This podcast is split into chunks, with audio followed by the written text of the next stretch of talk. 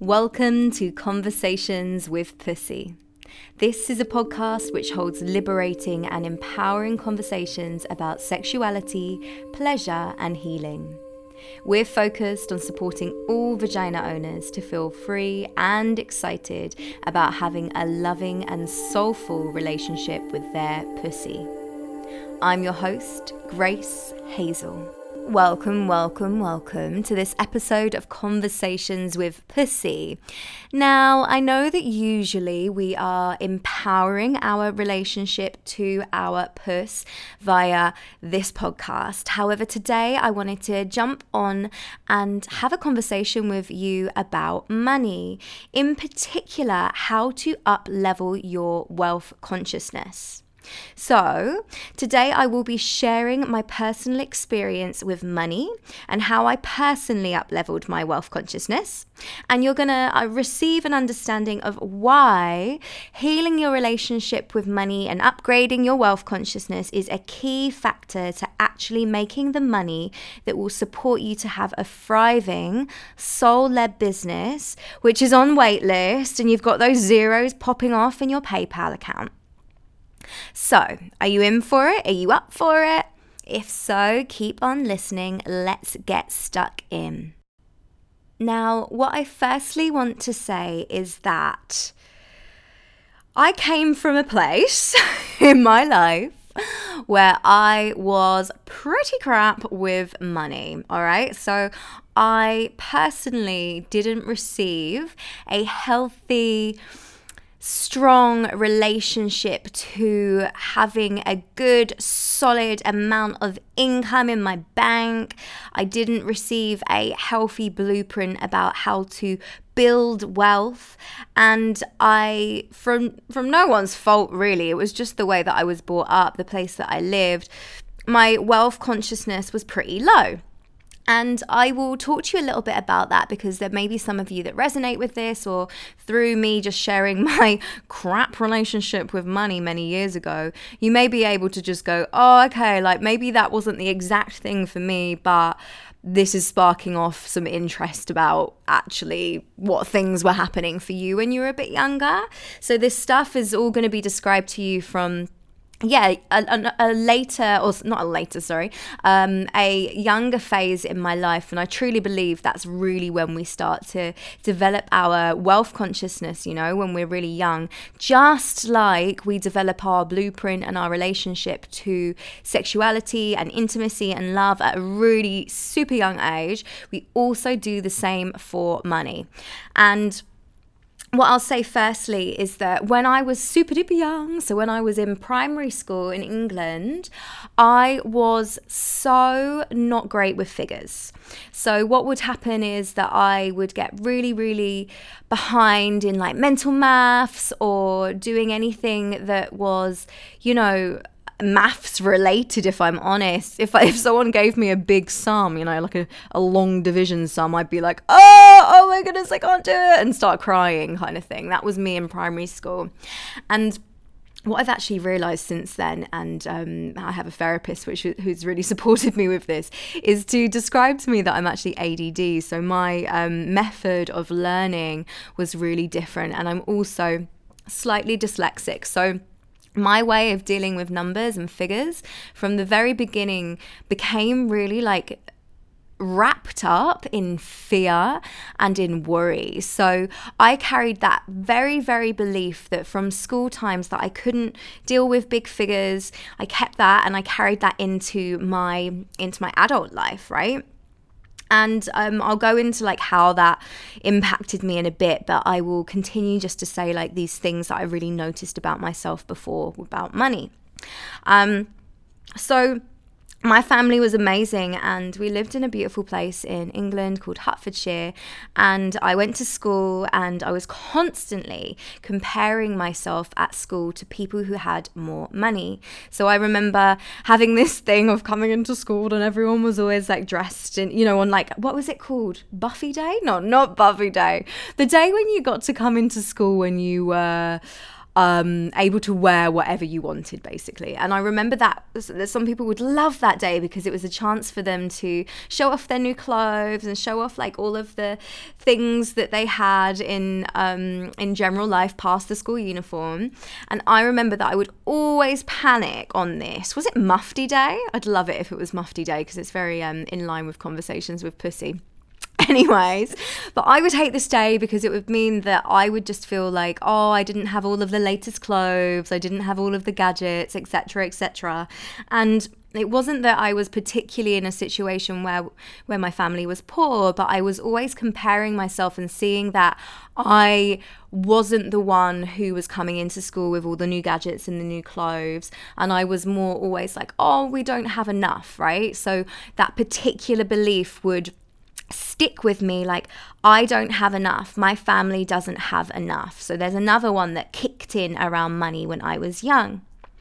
And then when I was a little bit older, I actually left school when I was 16, so I didn't do A levels or um, or go to uni. That was my choice. Uh, which I still stand behind, by the way. I'm really glad to be where I am today. And what happened is I immediately went into salary paid jobs. And what I found was that, uh, especially in my 20s, I would always be spending all of my money, like on the first week that I was paid, right? And I found it almost confusing. I remember my ex boyfriend saying to me, like, I don't know what you do with your money. And I was like, I don't know what I do with my money. And at that time, especially, like, I was on lower lower salary brackets and for me at that time I didn't know how I could ever expand my ability to gain income and money because that was just the way that I knew things to be and that was just the job that I perceived that I could do. And when I finally um, broke out of the cycle or the pattern of being in nine to five salary paid jobs, it was really big for me. So when I decided to go into business, in my pussy led business, all of my money wounding came to the surface because previously I had been paid a salary, right? And yeah, I was kind of running out of money earlier in, in my pay packet or my month of being paid than I would have liked, but it wasn't as big as when I went out into the big wide world of making money for myself that I began to see that I had so many wounds around money that really, really I couldn't ignore anymore. And what happened for me in my first year of business, so picture this, right? I had been working nine to five for, uh, since I was 16, and I think my first moving out of business, I'm going to completely make up this age, but I think I was around 29, 28 ish. I think it was 29. And essentially, I'd been doing like side, um, just doing my business on the side, right? And so I was never panicked about making money through my business because I was happily having a salary paid job whilst also having this extra cash that I was making through my business. So when I finally decided to leave my job and move to Bali, it was this space where I began to become really into making money, but I brought all of my money wounds to my business. And so, what happened for me in that first year of full time business was that I started to burn out because what I was doing was charging too little because I had this belief system around my worth and what I should charge my offerings at. And so, I was seeing so many clients. Like I remember at some point I was like seeing like six clients a day, which is totally ridiculous. Six clients a day for sexual healing work. And I mean, half of that was because I was so devoted to my work and I'd almost become like a martyr to it yet also it was because i i was wanting to support myself and wanting to um, thrive in my business so i was overworking yet undercharging and what happened for me through that over the course of a year or so was that I totally burnt out. So I ended up coming into a place where I was super, super low on energy. I started having panic attacks, anxiety attacks, all of the above, and burnt out. So I had to learn big lessons around what I was doing and how I was overworking in my business. And underneath that all, it was this feeling that was driving me of I have to make money. Okay. So I wasn't feeling soft around money, I was feeling in fear. The next thing to say is that I felt like I couldn't handle big figures, right? So in my business, I felt like if the money that I had became too large, that I wouldn't be able to deal with the extra O's in my business. Now, I mentioned this on my last podcast around what I had to change in order to have a thriving soul led business, but I will mention it again. When I got to Bali, they have um, these, these, the, the currency is rupiah. And so if you can imagine, like I'd only dealt with like pound coins or euros or wherever I'd been in the world. But when I went to went to Bali, like rupiah translated into millions. And so I'd be like, with all of these millions of notes in Bali, and trying to pay for things. And it would get to the point where I'd get so flustered around money that I'd almost like fling my money at people at restaurants and cafes because I'd be nervous about trying to count it or I'd feel really overwhelmed at trying to count it in front of cashiers and people. And of course, that linked back to that really early age of. Um, of when I was having um, issues in maths at school, right? So all of this was linking together and I was becoming super conscious of it. And the last thing that I also noticed during this time was that I had this undercurrent wounding that if I had a lot of money, then I wouldn't know what to do with it. And that meant that I would get in trouble. So I remember again this constant fear of if I made too much money or if my wealth started growing past a certain amount, then I would have too much money and I would get into trouble. And I think, particularly, I was always like, I'm going to get in trouble with the tax man, which was ridiculous because I, have always paid taxes. And I was just worried that I'd get something wrong and I'd get into trouble and I'd end up in, in more trouble or I'd end up in debt because I'd done something wrong. So, all of these wild beliefs were playing out and what, what that was doing was capping my wealth resonance, capping my wealth consciousness and my relationship to money.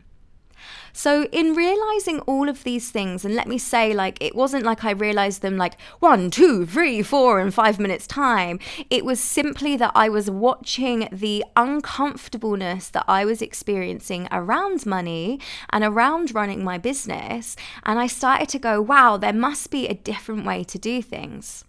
Also, at that time, because I was living in Bali, for the first time in my life, I was surrounded by entrepreneurs. So I was surrounded by people who were leading soul led businesses. And what that meant was that I was coming into conversations with them and they would openly talk about money. So they would say, Hey, like I just made this money from a workshop. I actually remember someone coming up to me, and this was when I was really charging low prices. And this person, he said to me, yeah, like I just taught this two hour workshop yesterday and I made like five grand. It wasn't much, but you know, like it, it's good. Like I'm really glad that the people got to receive the information. And I remember looking at this person and being like, what? You taught an hour's workshop and you got five grand. And at the time, I didn't even say that to him. I was just internally reeling because I was like, how is this person doing that? Like, what makes him able to charge that price or create that wealth for himself from one hour? And here I am doing like my six clients a day and barely getting by, you know? So, what I began to realize was that I really needed to heal my relationship with money. So, I was having also around these conversations with entrepreneurs and business people, folks were saying to me, Hey, like this thing that you're working on, you know, sexuality, you know, how you know that you can upgrade your relationship to sexuality and intimacy and change. Like, I already knew that I had the, the consciousness and the ability to physically heal my body of pain. I knew that I had the ability to go into my old patterns and behaviors around sex and love and begin to change and heal those. So they were literally saying to me, Grace, you can do the same thing around money. You can start to evolve your relationship with money so it begins to thrive. So, what I'm going to do now is speak to you about the things that I began to learn and apply in order to heal my relationship with money. And let me first say that I say yes, I'm I healed my relationship to money, but just like I see the world of sexuality and healing our relationship to sexuality, it is in a constant spiral, right? We're always moving through this spiral of healing. And so you know, I will upgrade my relationship to sexuality, but that doesn't mean that something will come into my life which will challenge me and ask me to upgrade again. And the same comes to money. Whilst I have done some huge upgrades to my money consciousness, I'm still committed and thriving in the way that I'm like, I'm still going to come up against limiting beliefs. And my job is to be conscious of that so I can upgrade that, so I can build more beautiful wealth for myself and in my life, right? So, the first thing that I had to do in order to heal my relationship to money is that I had to get into my psyche around money in order to unravel my limitations. So, you know, all of those limiting beliefs that I told you that I developed around, oh, not being able to sort out my figures or understand figures, I had to really drop into all of the things that I had learned about money up until that point, and also to this point, that was limiting my ability to receive abundance, okay? And sometimes that could have been around, you know, um, not feeling like I could deal with figures. Sometimes that could literally be because I was brought up in a family that made XYZ amount of money. So I really needed to dive into my psyche, begin to unravel the things that were actually stopping me from making the money that I was desiring, you know? Like I was writing manifestation lists and going, I want to be having like 200k years and then like going back to to work holding my limiting beliefs. If we're holding limiting beliefs around money, it's going to be super hard no matter how much we manifest to receive that money because our body, our energy, our being isn't in alignment for what we are asking for. Now, your limiting beliefs are going to be super different to ours. And it's important to say that based on our conditioning and based on where we have grown up and the color of our skin and our gender, there's going to be different limitations to abundance. So, my invitation always, especially, is to find someone who resonates with you around this piece because it's important to have someone teaching which doesn't just come from a gaze which is coming from a person who hasn't lived a similar experience to you, right? And so, um, finding someone that kind of gets you and gets your limiting beliefs is going to be way more empowering for you on healing your relationship to money, especially when it comes around the energetics and the psyche. Now, the next thing that I had to do was envision my future, and instead of seeing figures, I had to see my lifestyle. So, like I just said, I was always writing manifestation lists, and I'd be like, I make 200k per year, and then I would leave it at that, right? And so, what that would do was just like have this image of 200k in my mind, and it wasn't helpful because what I needed to do is get into the felt sense of what that 200 grand would do for me. So, what would I be doing if I received that 200 grand per year? How would I be living my life? What things would change if I went from the what I was earning per year at that time to going to 200k, right? So I had to really envision and feel what that lifestyle meant for me. So instead of writing a figure, I would write what that bought. So I would continue with the figure, but I would say, and this brings me. So if you are a real key manifester, my invitation for you is to instead of just saying, oh, I want to earn this much money, or like even worse, just being like, I want to be abundant, we need to be specific. We need to say why we want that money. And that puts out a message, a energetic into the quantum, which can be way more quick and, and fast at allowing us to receive than just writing down a figure or a really like abstract thing like saying, I just want to be abundant, right? Now, the next thing that I had to do, and I really feel that we need to be practical here as well as into the energetics around wealth and money, is that I had to take a serious look at my business and create a strategy to support growth and impact. So I really had to look at the ways in which I was serving through my business, look at the money that I was making through the offerings that I was putting out there and also the time and effort that I was spending in those offerings, offering those things. And I had to go, how can I change my business strategy so I am available for less time but making more money? Now, we really go into that in the last week of your business as big as your soul knows it to be.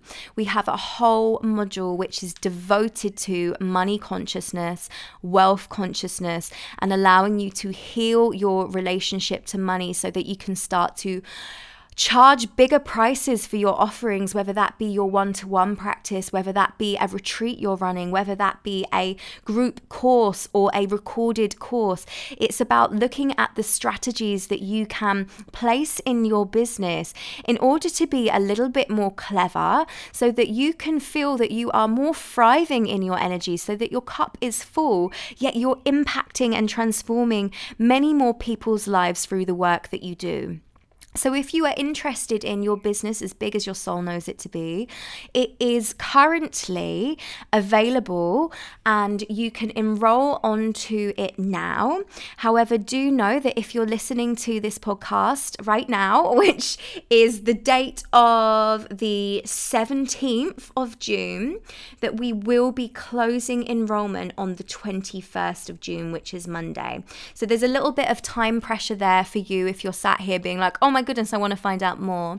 And I will stick a link in show notes so that you can be drawn over to the sales page and you can read more about your business as big as your soul knows it to be. So, back to healing your relationship with money. The next thing that I had to do to heal my relationship with money is to make empowered decisions around learning about money, investing, accounting, and I really had to get my let's call it my inner masculine on board to hold the space for my business for me to learn these things. So before what would happen is that if I started to make a influx of money, what I didn't know what to do was essentially where to put that money. So sometimes I'd have it in savings accounts, but it didn't really feel like that was the right place to go and I I had this whole blank space of not understanding if I had big wealth in my bank, what was I meant to do with it? So I started to invest into learning about investing and I got really into that. I started reading lots of books about investing, about ways in which you can grow your wealth and also, I mentioned earlier that I, I had this belief that if I had too much money, or, and I, again, like that word, too much money, how, how limiting is that? If I had a lot of money, then I would get into trouble with like the tax man. And so what I had to do for a good while is is I bring on an accountant. And now my my VA does all of my accounting and supports me to have like a really great financial um, space in my business because it's not my truth to run it, but my my accountant did it and then she passed it on to my VA who now does that for me. But I had to bring that in for myself. I had to bring in that structure, that educated structure in order to understand what I was doing in my in my taxes, what I was doing in my accounting so that I stayed in a good place and that I could also be clever, you know. So I so I also didn't need to pay like over the amount of tax that I should have been doing, or, you know, I was just staying in line with the rules there, okay? And so that was another thing that I had to do in my business in order to heal my relationship with money. So take empowered action. And the last thing I'm going to share with you today is that I had to create boundaries about what I was prepared to show up for and what I knew would drain me. So, this was a big thing, especially after having a burnout, after seeing so many clients for such a, a long amount of time. I realized that my body couldn't hold that kind of space anymore for that many people. So, I had to have a look at what I was doing and say, right, the amount I'm charging right now actually feels like a drain to my body. Just showing up, even for an hour, for the amount that I was offering, felt like I was, I was being drained. So that was the point where I had to up my prices. I had to say, I only want to be seeing this many clients per month, per week. And so I drastically took down the amount of clients. And quite honestly, I went through a phase and it was actually the most, like, wealthy phase of my business so far when I completely stopped seeing clients and simply worked off of beautiful off- other offerings that I had created in my business prior to that. So, my real understanding is that, like, Putting more energy into your business doesn't necessarily mean that you're going to receive more income. There are so many ways in which we can receive beautiful levels of money, and it doesn't have to be from being on the hustle side of life. So, again, we talk all about this in your business as big as your soul knows it to be. Money is interwoven in all of your business as big as your soul knows it to be because it is essentially a program which is for healers, teachers, coaches, transformational service providers who are ready to put out offerings into the world which do become iconic, which do become outsold, can't think of the word, um, sold out, that's the one, and that do have a wait list for their client base, which is which is like them charging really amazing figures for their for their clients so that they're really in this space of like having a sustainable income that's coming in every month. So we're going to be looking at that in your business as big as your soul knows it to be. So again, I'm sticking that in the show notes and you can enroll onto that before Monday this week. So I'm going to wrap up by saying that by healing my relationship to money, I began to deeply trust money instead of fearing it. I realized that I am the creatrix. So, this is literally what running a soul led business is. No one is paying your salary.